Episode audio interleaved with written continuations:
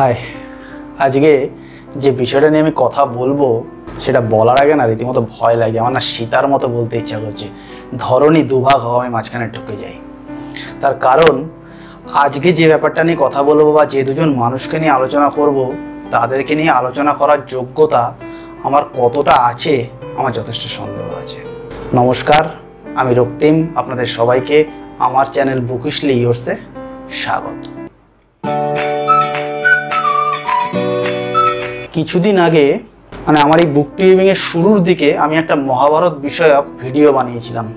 তাতে আপনাদের একটা ত্রিভুজের কথা বলেছিলাম। তারপর আমি মহাভারত নিয়ে আরও অনেক ভিডিও বানিয়েছি।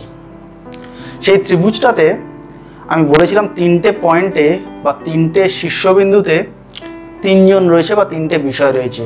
একটা কোণে আছে মহাভারত, একটা কোণে আছে রবীন্দ্রনাথ ঠাকুর, আর আরেকটা কোণে আছেন বিখ্যাত পরিচালক ঋতুপর্ণ ঘোষ। তো মহাভারত নিয়ে তো আমি এর মধ্যে আলোচনা করেছি। তাই আজকে এই বাকি দুটো বিন্দুকে মেলাবার চেষ্টা করব এই ভিডিওতে। এখন প্রশ্ন হচ্ছে, হঠাৎ এই টপিকটা আমি কেন চুজ করলাম? আমি কোন বই নিয়ে কথা বলব? সেই বইয়ের কন্টেন্ট সমস্ত কিছু আমি বলব। কিন্তু আমি হঠাৎ এই টপিকটা কেন চুজ করলাম, সেটা একটু এক্সপ্লেন করা দরকার, না হলে কনটেক্সটটা ঠিকভাবে এস্টাবলিশ করা যাবে না। দেখুন, মহাভারত কি? মহাভারত হচ্ছে জীবনের চলার একটা আকর গ্রন্থ। অর্থাৎ জীবনে যখনই কোনো অবস্ট্যাকেল আসবে বা যখনই কোনো কোনো পরিস্থিতি আসবে যেটা আমরা জানি না কি করে সামলাতে হয় বা জানলেও আমরা জানি না আরও ভালো কি করে সামলাতে হয়, আমরা মহাভারত থেকে রেফারেন্স নিই। অর্থাৎ মহাভারত আমাদের রেফারেন্সিং একটা রেফারেন্স বুক বা একটা গাইডলাইন কিন্তু আপনারা ভেবে দেখবেন মহাভারত কিন্তু কখনো আপনাদের সঙ্গী হতে পারে না। আপনাদের পথ চলার সঙ্গী আপনারা মহাভারতকে করতে পারবেন না। অর্থাৎ আপনাদের যদি একটা সঙ্গী লাগে, মন খারাপ, মন ভালো সমস্ত কিছুতে, তাহলে সেই সঙ্গী আমার মনে হয় প্রত্যেক বাঙালির সেফ হোম বা নিরাপদ আশ্রয় রবীন্দ্রনাথ ঠাকুর।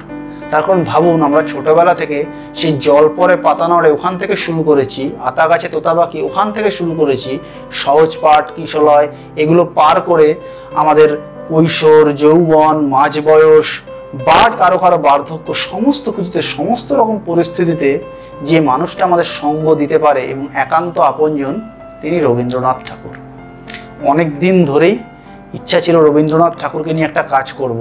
রবীন্দ্রনাথ ঠাকুরের বেশ কিছু বই আমার পড়া ছিল আরও কিছু পড়লাম তো তারপর ঠিক করলাম, কোন বইটা নিয়ে কাজ করব।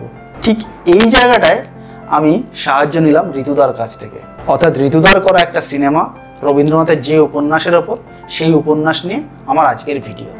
কিন্তু এখানে স্বাভাবিকভাবেই একটা প্রশ্ন ওঠে যে অনেক পরিচালকই এবং তারাও বিশ্ববরেণ্য পরিচালক, যেমন তপন সিনহা, যেমন সত্যজিৎ রায়, তারাও রবীন্দ্রনাথ ঠাকুরকে নিয়ে কাজ করেছেন। তাহলে আমি হঠাৎ করে ঋতুপর্ণ ঘোষের রবীন্দ্রনাথ এইটা কেন সিলেক্ট করলাম?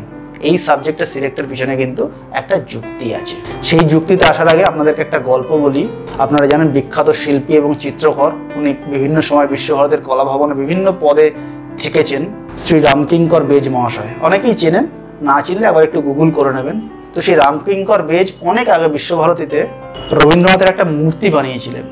তার আগে রবীন্দ্রনাথের মূর্তি অনেকে বানিয়েছিল, কিন্তু সেগুলো রবীন্দ্রনাথের পছন্দ হয়নি। তো রামকিঙ্কর মূর্তিটা বানালেন একটা অদ্ভুত পদ্ধতিতে। রামকিঙ্কর একটা কাঠের কাঠামো তৈরি করলেন, তার উপর গোল গোল মাটির ডেলা তৈরি করে ছুঁড়ে ছুঁড়ে রবীন্দ্রনাথের মূর্তিটা তৈরি করেছিলেন, যেটা এখনও বিশ্বভারতীতে আছে। এটা দেখে রবীন্দ্রনাথ খুব খুশি হয়েছিলেন, যাকে ইংরেজিতে বলে ইমপ্রেসড হয়েছিলেন। রবীন্দ্রনাথ বলেছিলেন যে, প্রথমবার আমার হৃদয়কে মূর্তিতে রিফ্লেক্ট করাতে পেরেছে রামকিঙ্কর। তার কারণ তার কারণ রবীন্দ্রনাথকে যদি আপনারা ভিতর থেকে ভাবেন একটা ভীষণ কিন্তু একা মানুষ, যিনি নানাভাবে কষ্ট পেয়েছেন। তার কারণ, এ মনিহার আমার নাহি সাজে এই গানটা রবীন্দ্রনাথ কেন লিখেছিলেন? লিখেছিলেন তার কারণ, মানুষ তাকে তখনও অ্যাপ্রিসিয়েট করেনি যতক্ষণ না তিনি নোবেল পেয়েছিলেন। অর্থাৎ নোবেলের একটা সম্বর্ধনায় যাওয়ার সময় তিনি এই গানটা লিখলেন এই মনিহার আমার নাহি সাজে। কারণ তিনি তার আগে অনেক বেশি অ্যাপ্রিসিয়েশন চেয়েছিলেন আমাদের কাছ থেকে, বাঙালির কাছ থেকে, সেটা তিনি পাননি। পেলেন কখন যখন পশ্চিম তাকে অ্যাপ্রিসিয়েট করল নোবেল দিয়ে। এছাড়া একজন মানুষের কত তীব্র আকাঙ্ক্ষা ভবিষ্যৎ প্রজন্মের কাছে অমরত্বের যখন তিনি লেখেন, তখন আমায় নাইবা মনে রাখলে। তাছাড়া এমন একজন মানুষ যিনি পুত্রশোক পেয়েছেন। নানাভাবে নানাভাবে ভিতর থেকে হারিয়ে যাওয়া বা ভিতর থেকে একা হয়ে যাওয়া একটা মানুষ সেই রবীন্দ্রনাথ ঠাকুর, আমার মনে হয়, তাকে বোঝার জন্য একজন এরকম পরিচালক দরকার যিনিও ভিতর থেকে একা। এক্ষেত্রে আমার মনে হয় শ্রী ঋতুপর্ণ ঘোষ, সেই মানুষ যার মধ্যে সেই একাকিত্বটাকে বোঝার বা একাকিত্বটাকে অনুভব করার সবচেয়ে ভালো কারণ রয়েছে রবীন্দ্রনাথকে বোঝার। তার কারণ, ঋতুদাও কোনো না কোনোভাবে সমাজে কিছুটা হলেও একা ছিলেন। কী কারণে ঋতুদা একা ছিলেন সেটার ব্যাখ্যায় আমি যাচ্ছি না। তার কারণ, সেটা এই ভিডিওতে অপ্রাসঙ্গিক আর আমি যেহেতু ফিল্ম রিভিউ করি না, আমার ফোকাসটা বই, তাই আমি সেই সব প্রসঙ্গে ঢুকছি না। তাই আপনাদেরকে বলি, আমি আজ নৌকাডুবি নিয়ে কথা বলব। নৌকাডুবি আমার পুরনো কপি এখন আমি নৌকাডুবি কেন চুজ করলাম? তার কারণ ঋতুদা তো চোখের বালিও পড়েছেন। আমি দুটো বই আবার পড়লাম, দুটো সিনেমা আবার দেখলাম। আমার মনে হলো নৌকাডুবি ঋতুপর্ণ ঘোষ চুজ করেছিলেন একটা খুব ভালো বা একটা খুব ক্লিয়ার ডিস্টিংক্ট কারণে। এবং সেই কারণটাই আমার এই বইটা চুজ করার অন্যতম কারণ। তার কারণ এটা ঠিক রাবীন্দ্রিক বই নয়। যদিও রবীন্দ্রনাথের লেখা, আমি খুব দায়িত্ব নিয়ে বলছি, বইটা কিন্তু রাবীন্দ্রিক নয়। রবীন্দ্রনাথের যে অ্যাট্রিবিউট মূল অ্যাট্রিবিউট তার লেখার সূক্ষ্মতায়, লেখার গভীরতায়, যাতে যাকে ইংরেজিতে আমরা বলি সাবলাইম এটা কিন্তু এই বইটা নেই। বইটা কিন্তু অনেক বেশি শরৎচন্দ্রচিত। অর্থাৎ কোনো কিছুকে অনেক বেশি করে প্রকাশ করা আবেগের বহিঃপ্রকাশ অনেক বেশি। এই বইটায় সেটা লক্ষ্য করা যাচ্ছে। সেই জন্য আমার মনে হলো এই বইটা নিয়ে কাজ করি, কারণ এই বইটায় সেই বেশি ব্যাপারটা আছে যেটাকে এক্সপ্লেন করতেও অনেক সুবিধা হবে। কারণ খুব সূক্ষ্ম একটা বই নিয়ে আলোচনা করতে গেলে ভিডিওর দৈর্ঘ্য খুব কমে যেতে পারে, অথবা সেটা নিয়ে অনেক ডিটেল পড়াশোনা করার প্রয়োজন আছে, যেটা আমি এখনও হয়তো করে উঠতে পারিনি। এবং লক্ষ্য করবেন, আপনারা যদি সিনেমাটা দেখে থাকেন, ঋতুপর্ণ ঘোষ বলতে আমরা যেটা বুঝি টিপিক্যাল ঋতুপর্ণ ঘোষ বাই দাও এটা কিন্তু কম্পেয়ার কন্ট্রাস্ট ভিডিও নয়। এটা কিন্তু সবরের মতো ভিডিও নয়। আমি বোঝার চেষ্টা করছি নৌকাডুবির এই গল্পটাকে ঋতুপর্ণ ঘোষ কীভাবে ইন্টারপ্রেট করেছিলেন এবং সেই একই গল্পকে তার সৃষ্টিকর্তা রবি ঠাকুর কীভাবে ইন্টারপ্রেট করেছিলেন। এবার ঋতুপর্ণ ঘোষের সিনেমাটা একবার আপনারা ভাবুন। দেখবেন, অনেক বেশি ব্যাকগ্রাউন্ড মিউজিক এবং অনেক বেশি আতিশয্য রয়েছে। তার কারণ, ঋতুপর্ণ ঘোষ সম্ভবত এটা বুঝেছিলেন, গল্পটা শরৎচন্দ্রচিত। ওই জন্যই ওই এক্সট্রা ভ্যাকেন্ট ব্যাপারটাকে দেখানোর জন্য পর্দায় অনেক বেশি কিন্তু ব্যাকগ্রাউন্ড মিউজিকের ব্যবহার রয়েছে। এছাড়া চরিত্রগুলো অনেক বেশি নিজেদেরকে এক্সপ্রেস করছে। শেষের দিকে যখন হেমনলিনী আর নলিনাক্ষ মুখোমুখি হচ্ছে, অর্থাৎ পর্দায় যেটা রাইমা সেন এবং প্রসেনজিৎ চট্টোপাধ্যায় করেছেন, রাইমা যখন প্রেমের অনুভূতিতে তার দিকে হাত বাড়িয়ে দিচ্ছেন, ঋতুদাস সিনেমায় প্রেমটা আমরা কিন্তু এত স্থূলভাবে কখনো দেখিনি যেটা এই সিনেমায় দেখেছি। এটা সম্ভবত বইটার ধরনের জন্য। এবার আপনারা আমার স্ক্রিনে একটা ডায়াগ্রাম দেখতে পাচ্ছেন। একটা নয়, দুটো ডায়াগ্রাম একটা ঋতুপর্ণ ঘোষের ডায়াগ্রাম একটা রবীন্দ্রনাথ ঠাকুরের ডায়াগ্রাম ডায়াগ্রাম দুটোতে আমি যেটা এঁকেছি বা যেটা বোঝার চেষ্টা করেছি ডায়াগ্রাম দুটো এঁকে, সে এই গল্পটাকে ঋতুদা ইউনিডিরেকশনাল বা একরৈখিক বা সরল রৈখিকভাবে দেখানোর চেষ্টা করেছেন। তার কারণ, যদি রবীন্দ্রনাথের মতো বহুমাত্রিক ভাবে এটা উনি দেখাতে চাইতেন তাহলে সেটাকে একটা স্ক্রিপ্ট বানিয়ে সিনেমায় কনভার্ট করতে ঋতুদার যথেষ্ট সমস্যা হতো।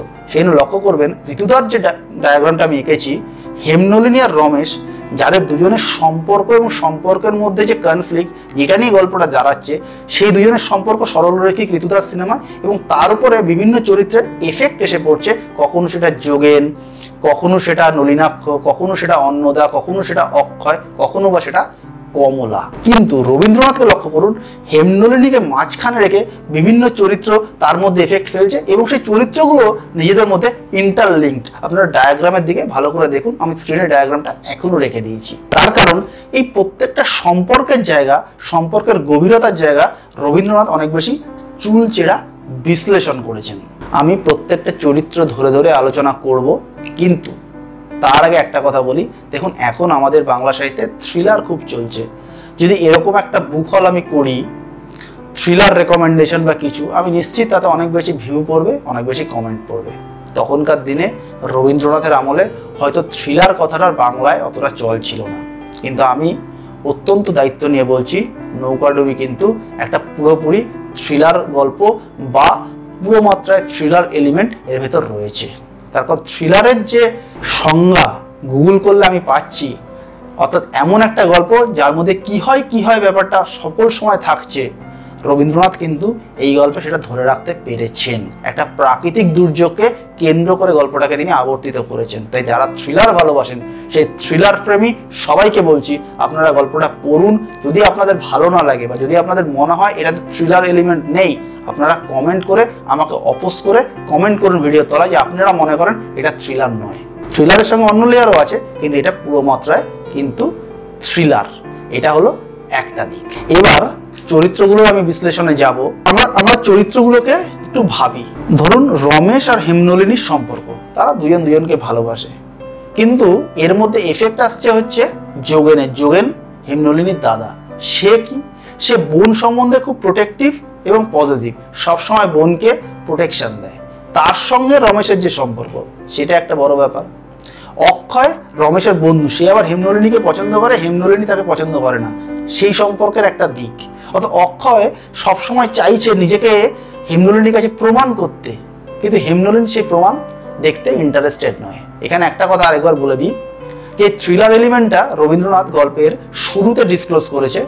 আর ঋতুদা গল্পের শেষ অবধি ধরে রেখেছেন। তার কারণ সিনেমাতে আমার মনে হয়েছে ওনার এটা তাগিদ ছিল, গল্পটাকে টান টান ধরে রাখা। রবীন্দ্রনাথের সেই তাগিদ ছিল না। তার কারণ যদি থ্রিলারটাকে শেষ অবধি রবীন্দ্রনাথ ধরে রাখতেন, তাহলে ওনাকে গল্পটা তৈরি করতে হতো হুডান ইট আর ঋতুদা সেই গল্পটাকেই হুডান ইট করে রেখেছেন কিন্তু রবীন্দ্রনাথ গল্পটাকে চেঞ্জ করেছেন হাউডান ইট অর্থাৎ সোনার কেল্লায় সত্যজিতের ট্রিটমেন্টের মতো। অর্থাৎ সত্যজিৎ যখন গল্পটা লিখেছিলেন, গল্পটাকে লিখেছিলেন, আপনারা যদি ফিলোজার গল্প করেন হুডান ইট অর্থাৎ কে করেছে বিষয়টা? আর যখন সিনেমা বানালেন, তখন শুরু থেকেই আমরা জানি মন্দার বোস ভিলেন কীভাবে করেছে হাউডান ইট এটা জানার জন্য আমরা সিনেমাটা দেখছি। এক্ষেত্রে উল্টো, রবীন্দ্রনাথ হাউডান ইটটা গল্পে লিখছেন, ঋতুদা হুডান ইটটা সিনেমায় নিয়ে যাচ্ছেন। অর্থাৎ থ্রিলারটাকে দুজনে হ্যান্ডেল করছেন কিন্তু সম্পূর্ণ অন্যভাবে। চরিত্রের আরও বিশ্লেষণে আসার আগে আমার থামনেল নিয়ে একটা কথা বলি। আমি লিখেছি ঋতুপর্ণ ছবিতে রবীন্দ্রনাথ। আমি সিনেমার বাংলা প্রতিশব্দ ছবি ব্যবহার করেছি। তার কারণ, একেই বলে শুটিংয়ের একটা অংশে সত্যজিৎ রায় বলেছেন, যখন তাঁরা বেনারস গেছিলেন শুটিংয়ে জয়বাবা ফেলুনাথের, সেখানে অনেকেই তাকে এসে জিজ্ঞেস করতো, বাঙালিরা, ওখানকার বাঙালিরা কি বইয়ের শুটিং হবে দাদা? তো সত্যজিৎ বলেছিলেন, মজা করেই লিখেছেন বইটাতে। যে সিনেমার বাংলা প্রতিশব্দ কি করে বই হতে পারে? সিনেমার বাংলা প্রতিশব্দ ছবি হোক। তারপর নন্দলাল বসু তুলি দিয়ে ছবি আঁকেন আর সত্যজিৎ রায় ক্যামেরা, লেন্স এসব দিয়ে ছবি আঁকেন। এটা ছবি হতে পারে চলচ্ছবি সেই জন্য আমি সিনেমার বাংলা প্রতিশব্দ ছবি ব্যবহার করেছি। সম্প্রতি আমার এক ভিউয়ার বলেছেন যে, বাংলা বুক হলে চট করে বা বাংলা বুকের ভিডিওতে চট করে বুক হল এই ধরনের শব্দ ব্যবহার না করতে উপযুক্ত বুক হল এই শব্দটা চেঞ্জ করে বই সংগ্রহ করতে। তাই আমার মনে হলো যে করেসপন্ডিং বাংলা প্রতিশব্দ ব্যবহার করাটা খুব দরকার, কারণ ভিডিওটা বাংলায় হচ্ছে, বইটাও বাংলা বই। রমেশের কথা বললাম, অক্ষয়ের কথা বললাম অন্ন দেওয়া এবং সে এতটাই সাপোর্টিভ বাবা, আমি আজকের দিনে দু হাজার একুশে দাঁড়িয়ে বলছি, কোনো মেয়ে যদি অন্নদার মতো একজন বাবা পায় না, সে বসতে যাবে। মানে সে মেয়েকে প্রতি মুহূর্তে সাপোর্ট দিচ্ছে। যখন হেমনলিনী বলছে, বাবা, আমি এখন বিয়ে করতে চাই না he is supportive he is so supportive আপনি বিশ্বাস করতে পারবেন না, এত দুর্ধর্ষ চরিত্রটা আঁকা হয়েছে যে আমার মনে হয় সব মেয়ের বাবাদের এরকম হওয়া উচিত। মেয়ের পাশে দাঁড়ানো উচিত, মেয়ের মনের অবস্থাটা বোঝা উচিত। অন্নদাকে কিন্তু আমার সেরকম মনে হয়েছে। নলিনাক্ষ চরিত্রটা সেভাবে কোনো আমি সেট খুঁজে পাইনি। সে একটা দুর্ঘটনা বা প্রাকৃতিক দুর্যোগের শিকার এবং এইভাবে চলেছে। আর রমেশ চরিত্রটা। রমেশ হচ্ছে মানে এই গল্পের মারাত্মক দোদুল্যমান চরিত্র এবং সবচেয়ে একা চরিত্র, যে কারণে আমার ধারণা রবীন্দ্রনাথ এই চরিত্রটার সঙ্গে কানেক্ট করতে পেরেছিলেন। তিনি সৃষ্টিকর্তা ঋতুদাও এই চরিত্রটার সঙ্গে কানেক্ট করতে পেরেছিলেন, কারণ তিনিও কোথাও গিয়ে একা। এই চরিত্রটা কন্টিনিউয়াস হেমনলিনী আর কমনার মাঝখানে ঘুরে ফিরে বেরিয়েছে। হেমনলিনীকে তিনি ভালোবাসেন, আর কমনার সঙ্গে তার একটা ফলস সম্পর্ক, যেটা কোনো সম্পর্কই নয়। এরকম একটা জায়গায় তিনি দাঁড়িয়ে আছেন এবং গোটা গল্প জুড়ে, সিনেমা জুড়ে রমেশের মধ্যে সবসময় এই কনফ্লিক্টটা চলেছে, আমি কোন দিকে যাব? এবং এটা নিয়ে আর যদি এটার উপর দাঁড় করিয়ে রবীন্দ্রনাথ পুরো উপন্যাসটাকে ঘুরিয়ে দিয়েছেন। দুর্ধর্ষভাবে রমেশের ওপর চারদিক থেকে গল্পটা ঘুরেছে এবং হেমনলিনীর ওপর চারদিক থেকে গল্পটা ঘুরেছে। মূল প্রোটাগনিস্ট কিন্তু তারা। এবার স্বাভাবিকভাবে সিনেমায় কিছু চেঞ্জ আছে, কিছু জার্নি বহু জায়গায় গাজীপুরের একটা জার্নি কাশিতে একটা জার্নি যেগুলো সিনেমায় অত ডিটেলে দেখানো হয়নি। তার কারণ সিনেমাতে অত ডিটেলে দেখাতে গেলে সিনেমাটা অযথা খুব বড় হয়ে যাবে। আর আমিও এই ভিডিওটা ভেবেছিলাম যে চোখের বালি আর নৌকাডুবি একসাথে করব, কিন্তু আমিও দেখলাম ভিডিও এত বড় হয়ে যেতে পারে, কারণ ঋতুপর্ণ ঘোষ, রবীন্দ্রনাথ এই আলোচনাটা এত বড় হয়ে যেতে পারে সেজন্য চোখের বালিটাকে আমি অন্য ভিডিওর জন্য তুলে রাখলাম। তো এই হলো মোটামুটি চরিত্রগুলোর বিশ্লেষণ। অর্থাৎ আমি বোঝাতে পারলাম আপনাদেরকে কেন আমি রবীন্দ্রনাথকে নিয়ে কাজ করলাম, কেন আমি রবীন্দ্রনাথ আর ঋতুপর্ণ ঘোষকে মেলালাম এক জায়গায়। এবার শেষ করব শুধু একটা কথা বলে। দেখুন গতানুগতিক ভিডিও আমি করি, হয়তো ভবিষ্যতেও করব। কিন্তু কখনো কখনো ইচ্ছা হয় নিজের মনের কাছাকাছি একটা ভিডিও বানাতে। এই ভিডিওটা সেরকম। আপনারা কতটা অ্যাপ্রিসিয়েট করলেন ভিডিওটা, একটু লাইক আর কমেন্ট করে আমায় জানান। আমি চট করে লাইক কমেন্টের রিকোয়েস্ট এখন আর করি না অ্যানিমেটেড রিকোয়েস্ট আছে, কিন্তু এই ভিডিওটা করছি। কারণ আমি বোঝার চেষ্টা করছি যে এই ধরনের ভিডিও আপনারা কতটা নিচ্ছেন। কারণ কোনো একদিন হয়তো আমি আপনাদের সামনে এইভাবে ক্যামেরা অন করে আলোচনায় বসবো সত্যচরণ কি ভানুমতির প্রেমে পড়েছিলেন? আবার দেখা হবে অন্য কোনো ভিডিওতে। সকলে ভালো থাকবেন। টাটা।